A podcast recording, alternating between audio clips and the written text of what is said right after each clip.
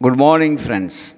Awareness, knowledge, consciousness, or interest is awareness. Yes, the quality or state of being conscious of something is awareness. Self awareness, social awareness, and organizational awareness are the major aspects often spoken of. Self awareness is the most type of awareness. Self awareness is the ability to know oneself. Social awareness is the ability to understand others. Organizational awareness is the ability to carry on the career carefully. Self awareness is not meditation, but meditation can contribute a lot for self awareness.